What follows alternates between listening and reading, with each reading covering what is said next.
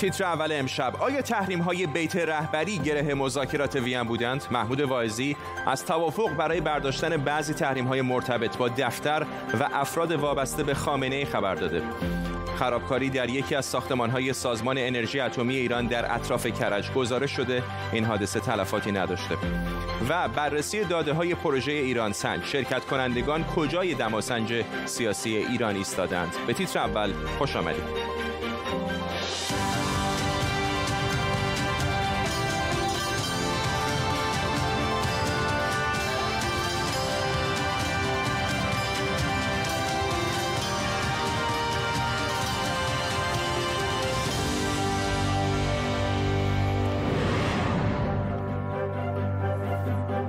سلام و وقت بخیر. محمود واعظی رئیس دفتر رئیس جمهوری ایران گفته در مذاکرات وین توافق شده تحریم های مربوط به بعضی افراد و دستگاه های وابسته به خامنه برداشته بشن.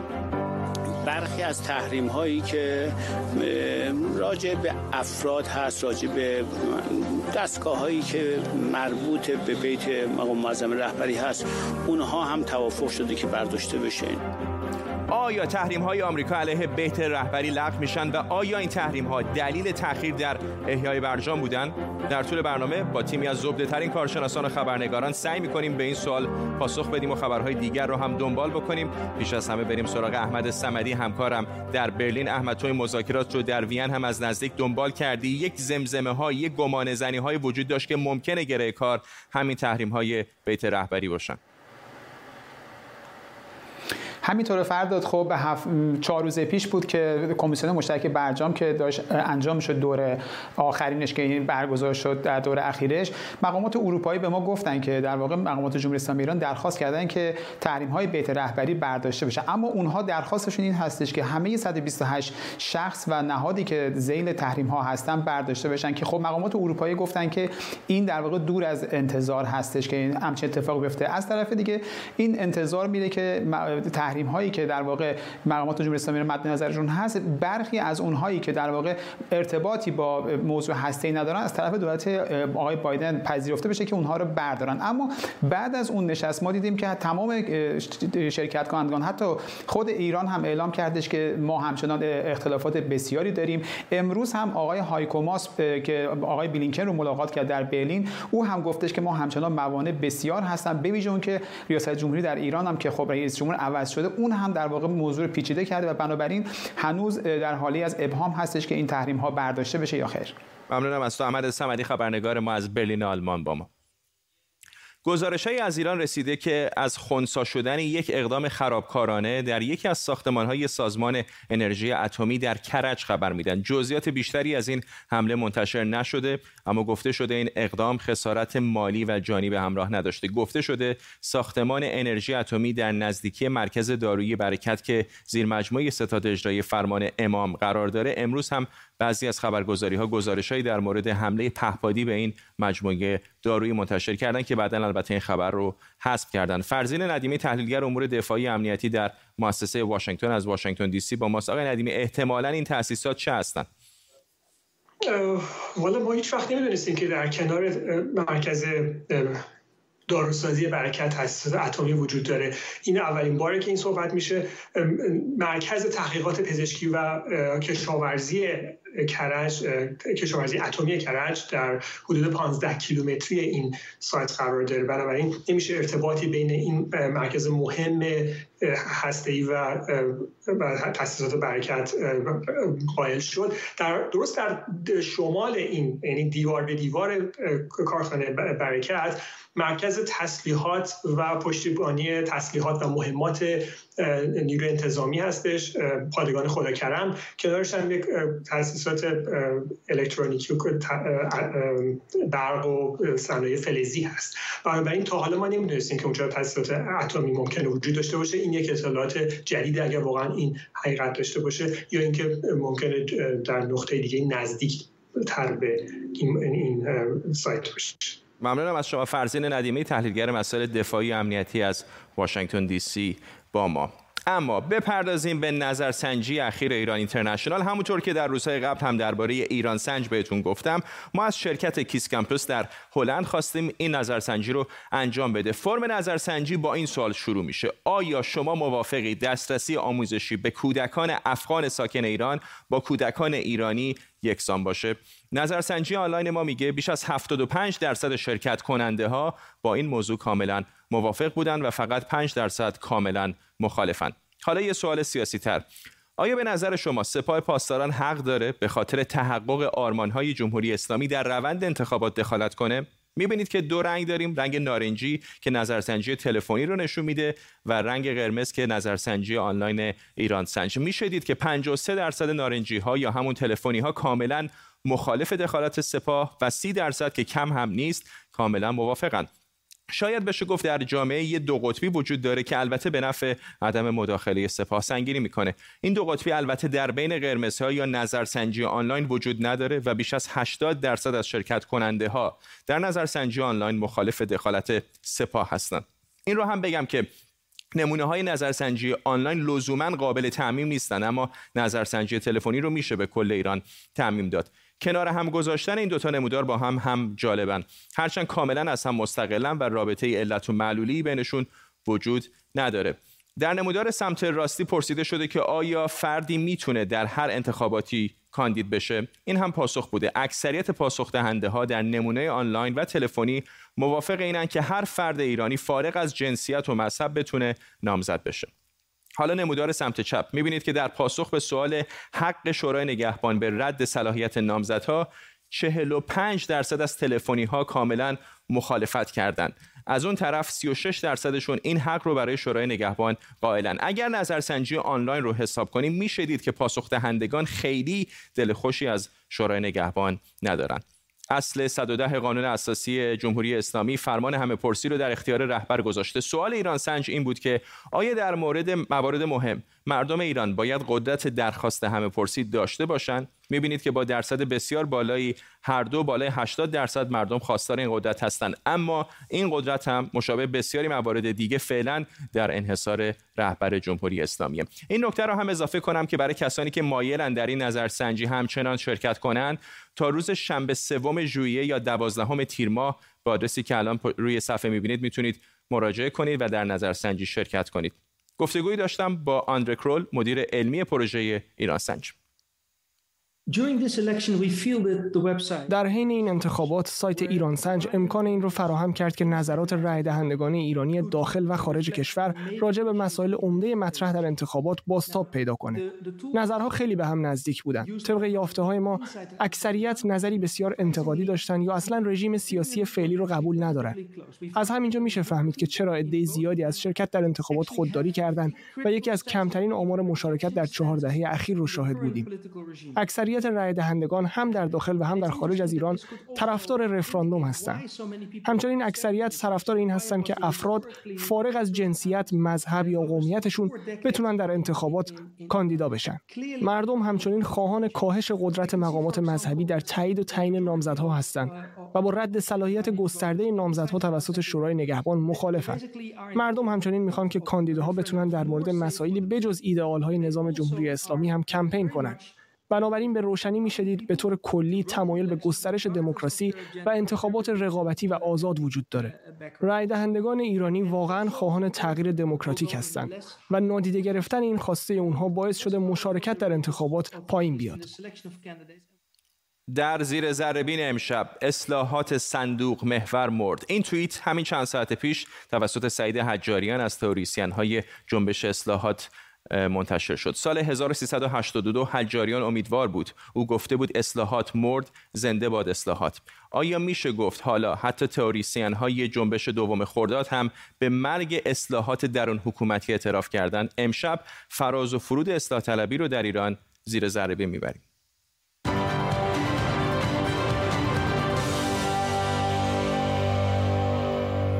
22 اسفند سال 78 موتور سواری به در ورودی شورای شهر تهران نزدیک شد و گلوله‌ای به گونه یکی از بنیانگذاران وزارت اطلاعات ایران شلیک کرد. گلوله از گونه رد شد و به گلوی مضروب نشست. روزنامه ها نوشتند شلیک به مغز متفکر اصلاحات.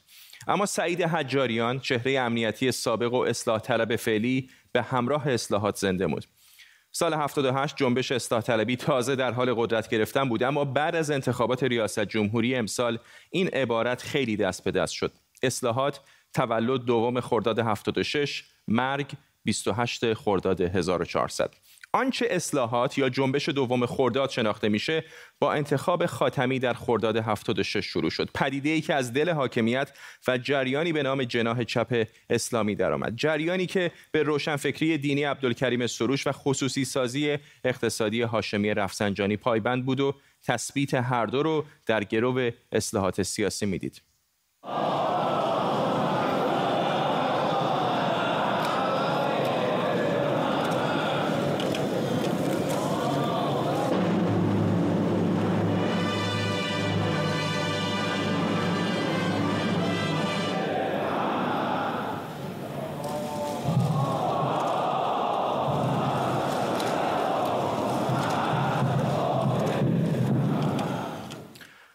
آذر 1377 شاید اولین آزمون اصلاحات بود. عوامل وزارت اطلاعات با 35 ضربه چاقو داریوش فروهر و همسرش پروانه اسکندری رو به قتل رسوندن. نمونه قتل هایی که در جای جای ایران تکرار شد و حالا به قتل های زنجیره ای معروفه. پرونده ای که با افشاگری و فشار مطبوعات در دولت خاتمی تشکیل شد و هر چند روند قضایی معمولی رو طی نکرد، اما دست داشتن وزارت اطلاعات در این قتل ها رو اثبات کرد. تیر 78 روزنامه سلام به خاطر انتشار مطلبی در مورد همین قتل‌های زنجیره‌ای توقیف شد. توقیفی که اعتراض دانشجویان و حمله نیروهای امنیتی رو به کوی دانشگاه تهران رقم زد. خاتمی اما به نظر خیلی ها پشت دانشجویان رو خالی کرد. لطمه بود به امنیت ملی. تلاشی بود برای به هم زدن آرامش آرامش مردم شریف و تخریب اموال عمومی و خصوصی و بالاتر اهانت به نظام و ارزش آن و مقام معظم رهبری. اتفاق مهم دیگه اون سالها سخنرانی علی خامنه در اردیبهشت 79 بود. حکمی حکومتی که منجر به آغاز بستن فله مطبوعات شد. طی چهار سال اول دوره خاتمی دست کم 85 روزنامه و مجله توقیف شدند. مجلس ششم با اکثریت اصلاح طلبان سعی کرد دست به اصلاح قانون مطبوعات بزنه. اما این طرح هم با حکم حکومتی علی خامنه ای در نامه‌ای به رئیس مجلس از دستور کار خارج شد. مجلس ششمی ها به دلیل رد صلاحیت حدود چهار هزار نفر در دوره هفتم دست به تحسن در مجلس زدند و بیش از صد نفرشون استعفا کردند. عرض می کنم متنی رو که بنده قرائت می کنم متنی هست که نمایندگانی که امروز استعفای خود رو تقدیم هیئت رئیسه مجلس می کنند مشترکاً امضا کردند و این متن قرائت میشه. اگر وقت من کفایت نکرد برادرم جناب آقای مزروعی اون رو ادامه خواهند داد. بسم الله الرحمن الرحیم. 1380 خاتمی برای دومین بار رئیس جمهور شد. لوایح دوقلوی او که به دنبال افزایش قدرت رئیس جمهور و اصلاح قانون انتخابات بود، در رفت و برگشت بین مجلس و شورای نگهبان مستحلک شد و خاتمی باز هم یک گام عقب نشست و لایحه رو خودش پس گرفت. لایه هایی که به قول خودش اگر رد می شدند به معنای هیچ کار بودن رئیس جمهوری بود. رأی اولی های دوم خردادی در هشت سال دولت اصلاحات تغییر چندانی در سیاست های کلی نظام ندیدن و کم کم محبوبیت خاتمی اصلاحات به خاطر عملی نشدن وعده ها رو به افول گذاشت. شاید جریان اصلاحات اونقدر که شاید و باید از رأی مردم در برابر اقتدارگرایان پاسداری نکرد. اصلاح طلبان سال 88 با موسوی و کروبی به عرصه رقابت برگشتن. انتخاباتی که به نظر خیلی ها با تقلب و انتصاب احمدی نژاد همراه بود. سرکوب گسترده معترضان، دستگیری چهرههای اصلاح طلب و روزنامه نگاران، انحلال احزاب اصلاح طلب و توقیف مطبوعات زخم کاری به بدنه اصلاحات زد. انگار از سال 92 فعالیت اصلاح طلبان دیگه تنها به دعوت از مردم برای شرکت در انتخابات خلاصه می شد. همه با هم به پیش به سوی صندوق های رای و از آنجا به سوی فردایی که در آن ایران آبادتر آزادتر و به خواستها و آرمانهای ملت نزدیکتر است جنبش دوم خرداد با حمایت از روحانی در انتخابات 92 و 96 بیشتر به فکر آشتی با حاکمیت بود تا نزدیکی به مردم. خواسته ای که تا اونجا پیش رفت که خاتمی از نقش علی خامنه ای در جریان اعتراضات آبان 98 ستایش کرد. اما شعار اصلاح طلب اصولگرا دیگه تمام ماجرا به یکی از شعارهای اصلی اعتراضات دیماه 96 و اعتراضات بعد از اون تبدیل شد. شعاری که در خیابان شکل گرفت و در صندوقهای رأی 28 خرداد 1400 نمایان شد.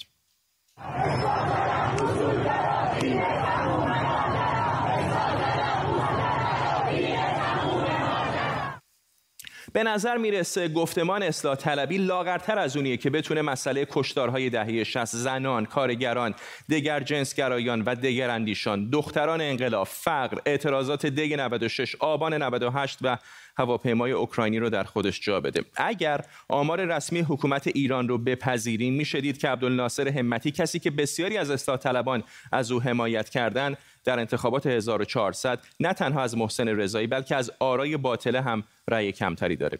امسال اما بودن, بودن اصلاح طلبانی که انتخابات رو تحریم کردند. حجاریان هم بعد از انتخابات نوشت اصلاحات صندوق محور مرد. گفتمان اصلاح طلبی اگر تنها یک دستاورد داشت ناامیدی کامل بخش بزرگی از جامعه از امید بستن به استراتژی اصلاح طلبان برای اصلاح ساختار جمهوری اسلامی بود.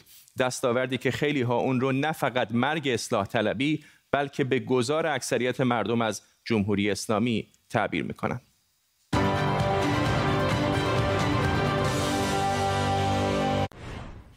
خب تصاویر زنده داریم از هنگ کنگ. تقریبا نیمه شب هست در این بخش از سرزمین چین. همطور که می‌بینید تصاویر زنده مربوط هست به داخل نشریه دیلی اپل دیلی یکی از نشریات طرفدار دموکراسی در این کشور که اعلام کرده از فردا به خاطر ارعابی که از طرف حکومت هنگ کنگ و همینطور دولت مرکزی در چین متوجه این نشریه روزنامه‌نگاران سردبیران و مالک شده از انتشار آنلاین و مکتوب این نشریه از فردا خودداری می‌کنه. می‌بینید که عده‌ای از مردم وارد این نشریه شدن. در بیرون این ساختمان هم تظاهراتی در جریان هست. تقریبا نیمه شب هست در هنگ کنگ که نزدیک ده دقیقه به دوازده شب هست. و همطور که می‌بینید جمعیت قابل توجهی در بیرون و داخل ساختمان اپل دیلی حضور پیدا کردن که قرار هست از فردا انتشارش رو بعد از سالها به خاطر قوانین جدید امنیت ملی که از سال گذشته در هنگ کنگ به اجرا در آمده متوقف کنه اما امروز در ایران محمود وایزی رئیس دفتر حسن روحانی خبر افزایش قیمت شیر رو تکذیب کرده و گفته هیچ تصمیمی درباره افزایش قیمت شیر گرفته نشده. ببینید شما وقتی که شیر گرون بشه خب طبیعی هستش که ماست و کره و همه اینا گرون میشه. من اینو تکذیب می‌کنم. یعنی من ارزم اینه که آقای وزیر سمت به من گفتن که ما در ستاد تنظیم بازار موضوع بحث شده هیچ تصمیمی گرفته نشده. از ماجرای قیمت شیر که واکنش دولت ایران رو امروز در مورد اون دیدیم بپردازیم به یک خبر اقتصادی دیگه. بر اساس تازه ترین گزارش مرکز آمار که به صورت ماهانه منتشر میشه نرخ تورم سالانه منتهی به خرداد در ایران در مقایسه با دوره مشابه سال پیش 43 درصد افزایش داشته. گفته شده این رقم بالاترین میزان تورم سالانه در 25 سال گذشته و از سال 1374 در ایران حسن منصور اقتصاددان از برنموس در بریتانیا با ماست آقای منصور چطور میشه ارزیابی کرد این افزایش تورم رو؟ با سلام قربان ببینید دو تا موضوع مشخص رو باید تفکیک کرد. یکی گران بودن دیگری تورمه. حالا ممکنه یک کالا مثلا شیر به علت کمبودش کمبود تولید کمبود وارد شدن قیمتش بالا بره. این به معنی تورم نیست. ولی تورم اونجایی است که به طور کلی قدرت خرید پول ملی کاهش پیدا می‌کنه. و دلیل این امر افزایش نقدینگی در برابر کالاها و خدماتی که گردش می‌کنند. سال گذشته در تمامی روزها یعنی 365 روز سال روزانه 2600 میلیارد تومن به نقدینگی افزوده شده. یعنی روزانه در حدود 300 340 میلیارد تومن پول چاپ شده. این در شرایطی است که اقتصاد در طی تمام سال حالت انقباضی داشته. حالا گزارش تایید نشده فصل چهارم سال این است که یک ممیز هشت درصد رشد داشته. ولی اگر در اقتصاد حدود یک ممیز هشت درصد رشد انجام می‌گیره. چه چیزی سبب می شود که میزان نقدینگی این همه روزانه 2600 میلیارد تومان افزایش پیدا بکنه؟ این بیماری مزمن شده در استخوانبندی جمهوری اسلامی و علل درونی و سابقه داره ممنونم از شما. حسن منصور اقتصاددان از برنموس با ما. خب به نظر شما توی سال 2020 ثروتمندتر شدیم؟ خب کردیت سوئیس قول مالی دنیا توی گزارش سالانش میگه میلیونرها بیشتر شدن و ثروت جهانی هم رشد کرده. با وجود بحران همهگیری کرونا و رکود اقتصادی رشد ثروت در سطح جهانی در کل افزایش پیدا کرده و به حدود 7.4 دهم درصد رسیده. البته همونطور که در این نقشه پشت سر من هم می‌بینید وضعیت در هند و همینطور آمریکای لاتین بد شده آفریقا هم رشد چندانی نداشته زیر یک درصد. ولی خیلی از مناطق دیگه دنیا رشد ثروت داشتن. سوئیس ثروتمندترین کشور دنیا در سال 2020 بر اساس سهم هر بزرگسال از ثروت ملی بوده و بعد از اون استرالیا، سوئد، بلژیک، هلند، آمریکا، آلمان، دانمارک، کانادا و اتریش قرار می‌گیرن. البته این سهم ثروت در هنگ کنگ، امارات متحده عربی، عربستان، شیلی، برزیل و روسیه کاهش پیدا کرده. این هم نقشه پراکندگی جهانی ثروت در سال گذشته است. همونطور که می‌بینید ایران در گروه کشورهای قرار گرفته که سهم مردم از ثروت ملیشون بین 5000 تا 25000 دلاره.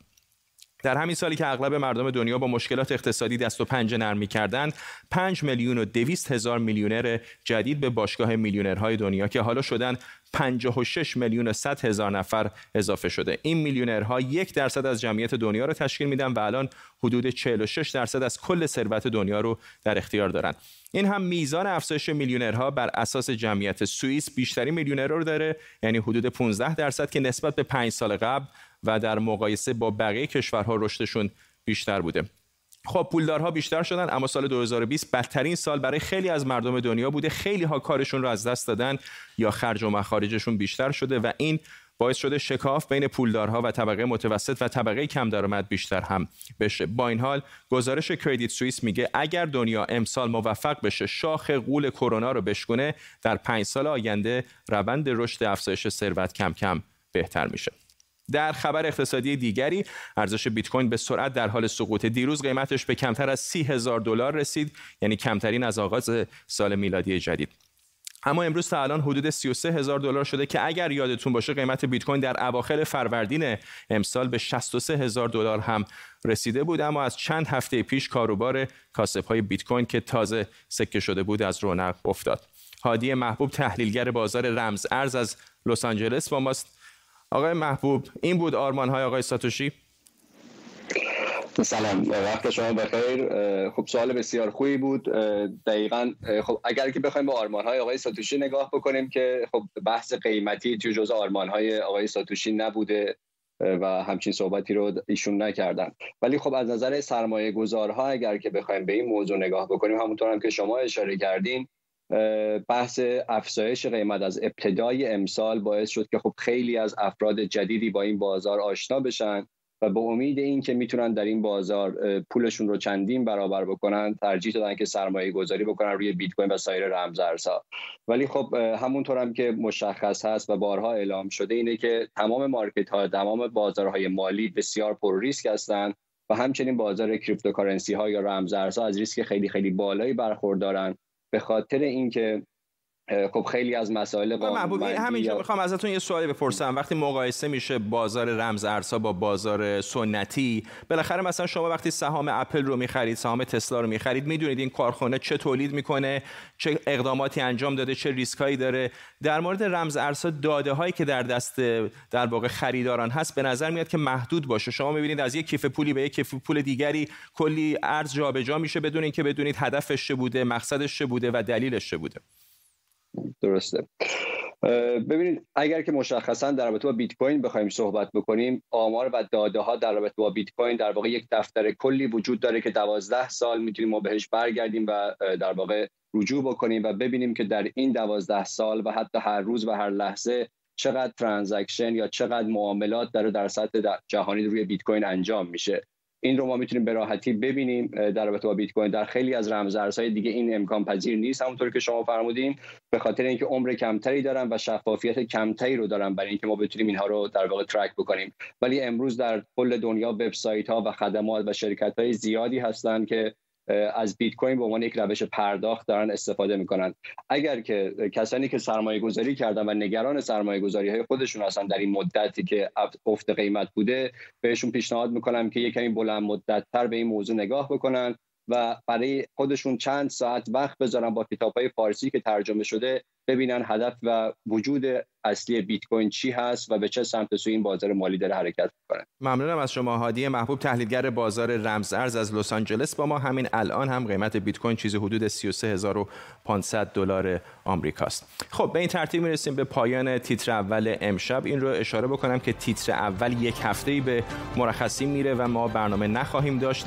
تیتر اول بعدی شنبه 12 تیر ماه خواهد بود. تا موقع بدرود.